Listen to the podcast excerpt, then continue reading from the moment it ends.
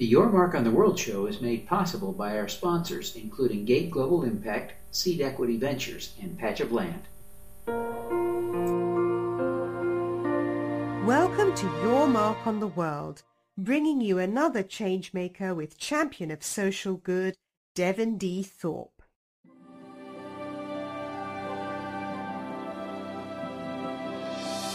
And welcome to the Your Mark on the World show. I'm your host, Devin Thorpe. And our guest today is Vanessa uh, Bartram, who is the founder of WorkSquare, the co founder of uh, Levan, and the founder of, of um, oh my heavens, she does so much I can't even remember. The founder of Zora, the founder of Zora, uh, Vanessa, I'm sorry. Thank you very much for joining us today, uh, Vanessa. We're thrilled to have you on the show. Thank you for having me, Devin. Well, uh, Vanessa, let's let's just quickly go through for context. Why don't you take us through uh, WorkSquare and uh, Zora and Levan? Let us know what those companies are. Sure, sure. So WorkSquare was a is a social enterprise that I started in Miami in 2008, and it was a project that came out of a research in business school that I was doing. I was looking for, you know, really I was fascinated by this concept um, of base of the pyramid um, knew that I was moving back to Miami and thought, what product or service could I provide an audience in Miami that would allow, you know, the base of pyramid there to live a happier, more productive, more financially stable life. So I started spending time around um, the temporary labor market in Miami, going at you know six in the morning to different labor companies um, in, in what people traditionally think of as rough neighborhoods there um, and talking to the guys there about how they looked for work and you know why they looked for work there and not at McDonald's down the street. Um, about how they got paid, about their hours, um, and just saw that there were really a lot of abuses in that industry. Um, you know, issues of wage theft, of nickeling and diming um, for you know to be able to show up on the job site with the right tools and equipment. Um, so I looked to start WorkSquare as a way to do a, a, temporary staffing agency that would actually allow people to move into a more permanent, you know, financially stable position. So WorkSquare does staffing and recruiting, um, most of it temporary to permanent jobs, so we can help people find permanent jobs. Um, and also, we realized that financial training was a big piece of that. Uh, because we started to find jobs for people, um, and it didn't matter if someone was making ten dollars an hour or fifteen dollars an hour. Um, if the spending habits, you know, still had them spending fifteen dollars an hour. So we have a focus on really helping people to build not just their income but their net worth. Yeah, that's brilliant, brilliant. Now, uh, what about Levan? So Levan was Levan and Zora were sort of founded together as part of an idea. I moved to Tel Aviv three years ago from Miami, and I was there knowing that I wanted to do angel investing in Israeli startups, um, so entre- impact startups. So entrepreneurs that have some amazing global scalable solution to something that they're doing in poverty, in health, in education, in the environment. Um, and I wanted to be able to invest in these companies. Um, but one of the things that I saw with some of the impact funds, you know, that exist today, you need to have a lot of money to participate in those funds. Um, so, you know, the funds maybe have investors that are coming in with half million dollars, one million dollars. Um, and when I look around at my peer group um, in the U.S., I have a lot of peers that are interested in startups, um, but a half million dollar price tag is not not on their agenda.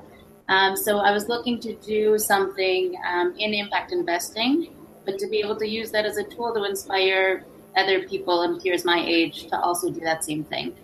So it's a long answer to your question, um, but Zora is sort of my impact investment fund that I'm doing in Tel Aviv. And Levan is a community, US based, a nonprofit of other impact investors, um, primarily within the Jewish community, that are interested in getting engaged in impact investing and to use that as a tool for discussing what are Jewish values um, and what does our sort of religious tradition have to say about investing. The as you look at opportunities in Israel, do you see them as being uh, do, do you see that as being a fertile place for investment? Uh, are there opportunities there that are, are better than opportunities in the U.S., or do you do this out of a sense of loyalty and duty? Um, I I have been blown away by by the deal flow in Israel um, and the both the quantity and the nature of entrepreneurs there. So Tel Aviv just has a booming, booming um, venture capital scene, tech scene, innovation scene. Um, it's a little sort of, you know, Silicon Valley of the of the they call it Silicon Wadi of the Middle East.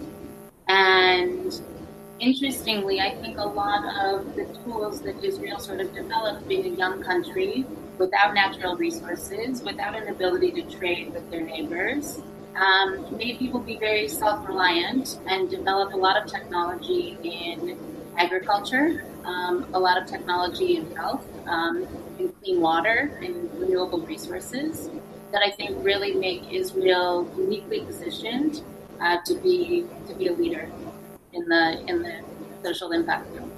Yeah. And so you found some good opportunities for investment in uh, in the social impact space. Yes, absolutely. And I'm actually I'm here in New York now, bringing the first four companies that I'm looking at investing in, um, bringing those entrepreneurs to come pitch to audiences of investors that we've put together here. Um, so we'll do that Monday night in New York and Wednesday night in San Francisco. Um, so it's again, it's it's you know I think the desire, you know, being a social entrepreneur can be an, an isolating or lonely experience. Um, and I think with each new job and activity I do, I'm looking for ways to bring that together and to be working in a more a more communal way. So we'll have you know about 60 people in New York and 30 in San Francisco that will be providing feedback, mentorship, and hopefully investment to the company we're bringing. As I look at your your bio, I was struck by your education. You know, that I'm sure you appreciate most people don't get to go to Princeton and Harvard. Uh, and I, am struck by your career focus on doing good. I, I'm, I'm picturing uh, you as a young woman uh, prowling the streets of Miami early in the morning in a rough neighborhood with your Ivy League pedigree and trying to understand the mindset that takes you from uh, Cambridge uh, to the back streets of Miami. Help us understand that connection. How does that work?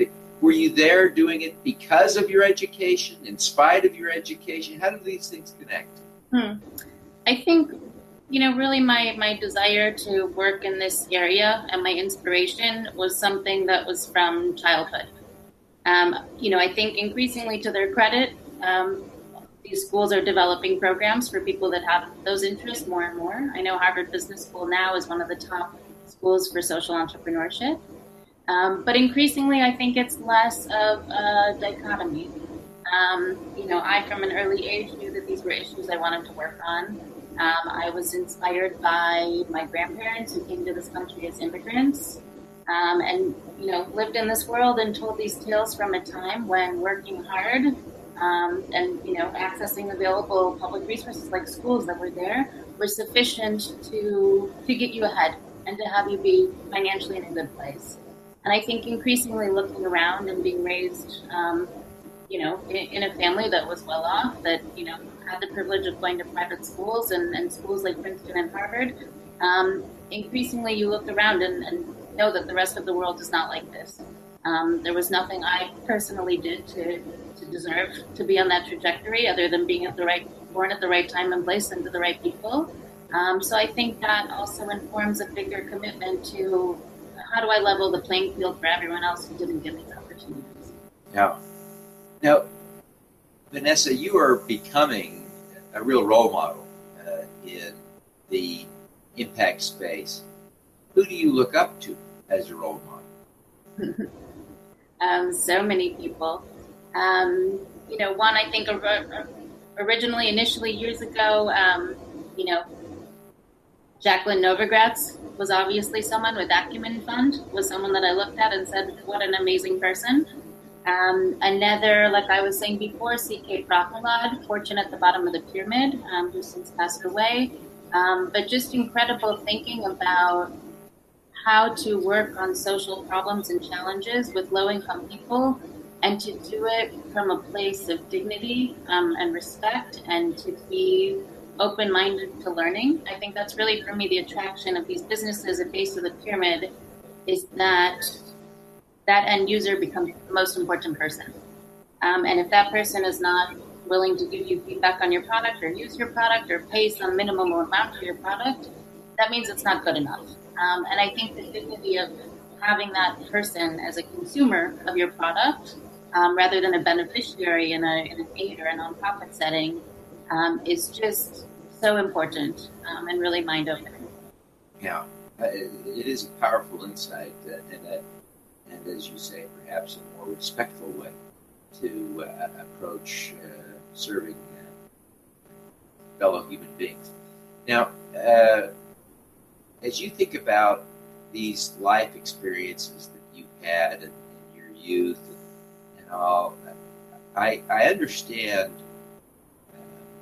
why these things uh, became important to you. I guess I, am curious about uh, why you feel so strongly today uh, about them and continue to uh, focus on, on on helping people? um, good question. I there's nothing else that captures my attention or imagination in that same way. Um, there's nothing. There's no wealth that I'm interested in acquiring. You know, beyond a certain minimum threshold. Um, there's no there's no award or prize I'm looking for. Um, you know, my what fuels me and drives me is is that ability to create connection with people, um, and that's what I get to do in my work every day. Now, uh, you had some help along the way from uh, the Hitachi Foundation. Tell us a little bit about uh, what you've done for them or with them, and how they've supported you, and, and uh, the most recent initiative you've undertaken with them. Sure. Uh, Hitachi Foundation, I talked a little bit about before about how, you know, being an entrepreneur, I think in general, and being a social entrepreneur can be a lonely endeavor. You're in this 24 7. It's not just what you do when you go to work, it's your whole existence in life. So I was part of, lucky enough to be part of a program in 2012, the Hitachi Yoshiyama Fellowship Program, uh, where they pick a number of social entrepreneurs that are working on poverty in the United States and bring them together. Um, and to be able to go from doing your own thing to being suddenly thrown in a room with some other amazing entrepreneurs um, working on similar problems was just such a gift and so cool to have that community. So that was a fellowship over the course of two years. Um, and more recently, uh, Hitachi Foundation came back and said, we have this community of amazing alumni that did our program. How can we use them to better work together? And how can we use them as a resource for other people who want to go into social entrepreneurship? So they just did a, a um, an online series called the entrepreneur exchange without the e entrepreneurexchange.com an amazing series of video interviews with different social entrepreneurs talking about different aspects of starting their business and running their businesses um, and a great tool to be able to get more involved in, in social entrepreneurship and figure out what it might be like to, to start your own social enterprise. Excellent, excellent. One last thing, Vanessa, before you go, if you would just, we ask all our guests for an impact hack, some tip that would help us do more good in the world. What's yours? Hmm. An impact tip to do more good in the world. Um, I think for me, increasingly people are looking to to find meaning and understand themselves in a very holistic way. Um, so, you know, there's this dichotomy in impact investing. Your foundation, you know, might be giving to charity that helps the environment, but at the same time, you're using your principal and investing it in, in you know, oil or, or whatever it is that might be harming the environment. Um, the same way, a lot of us go to work during the day and you know do our job, and then on the side we do good. Um, I think my tip, as hard as it is, and, and, for me this is a work in progress, is learning how to align the different aspects of our lives and who we are, um, being where we go for a job, um, how we parent, um, how we are as a sibling, as a friend, um, our, our, religious, spiritual community, um, and being able to understand our values and and address them across all aspects of, of who we are, not just when we decide to be philanthropic. Oh, fantastic.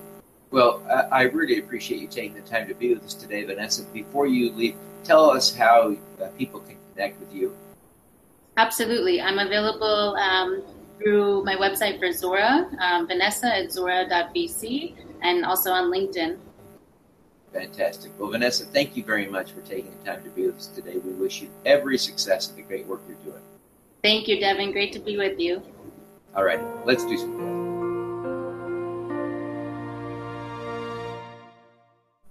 At the intersection of financial services and social media, Gate Global Impact GGI uses new market infrastructure to facilitate investments in organizations that deliver a societal, environmental, and or a cause-related benefit in addition to a financial return.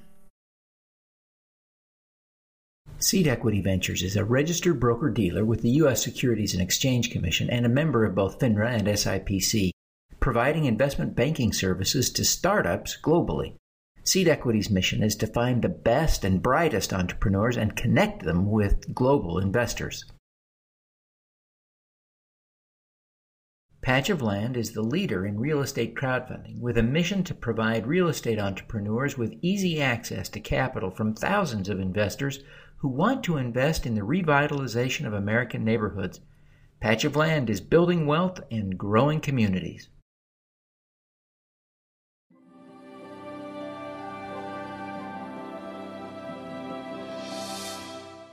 Thank you for listening. This podcast was recorded via Google Hangouts on Air and is available at youtube.com forward slash Devinthorpe. Subscribe to this podcast on Stitcher or iTunes by searching for Your Mark on the World. Every weekday, Devin hosts a CEO, celebrity, entrepreneur, or other changemaker here on the Your Mark on the World show to inspire and prepare you to make your mark.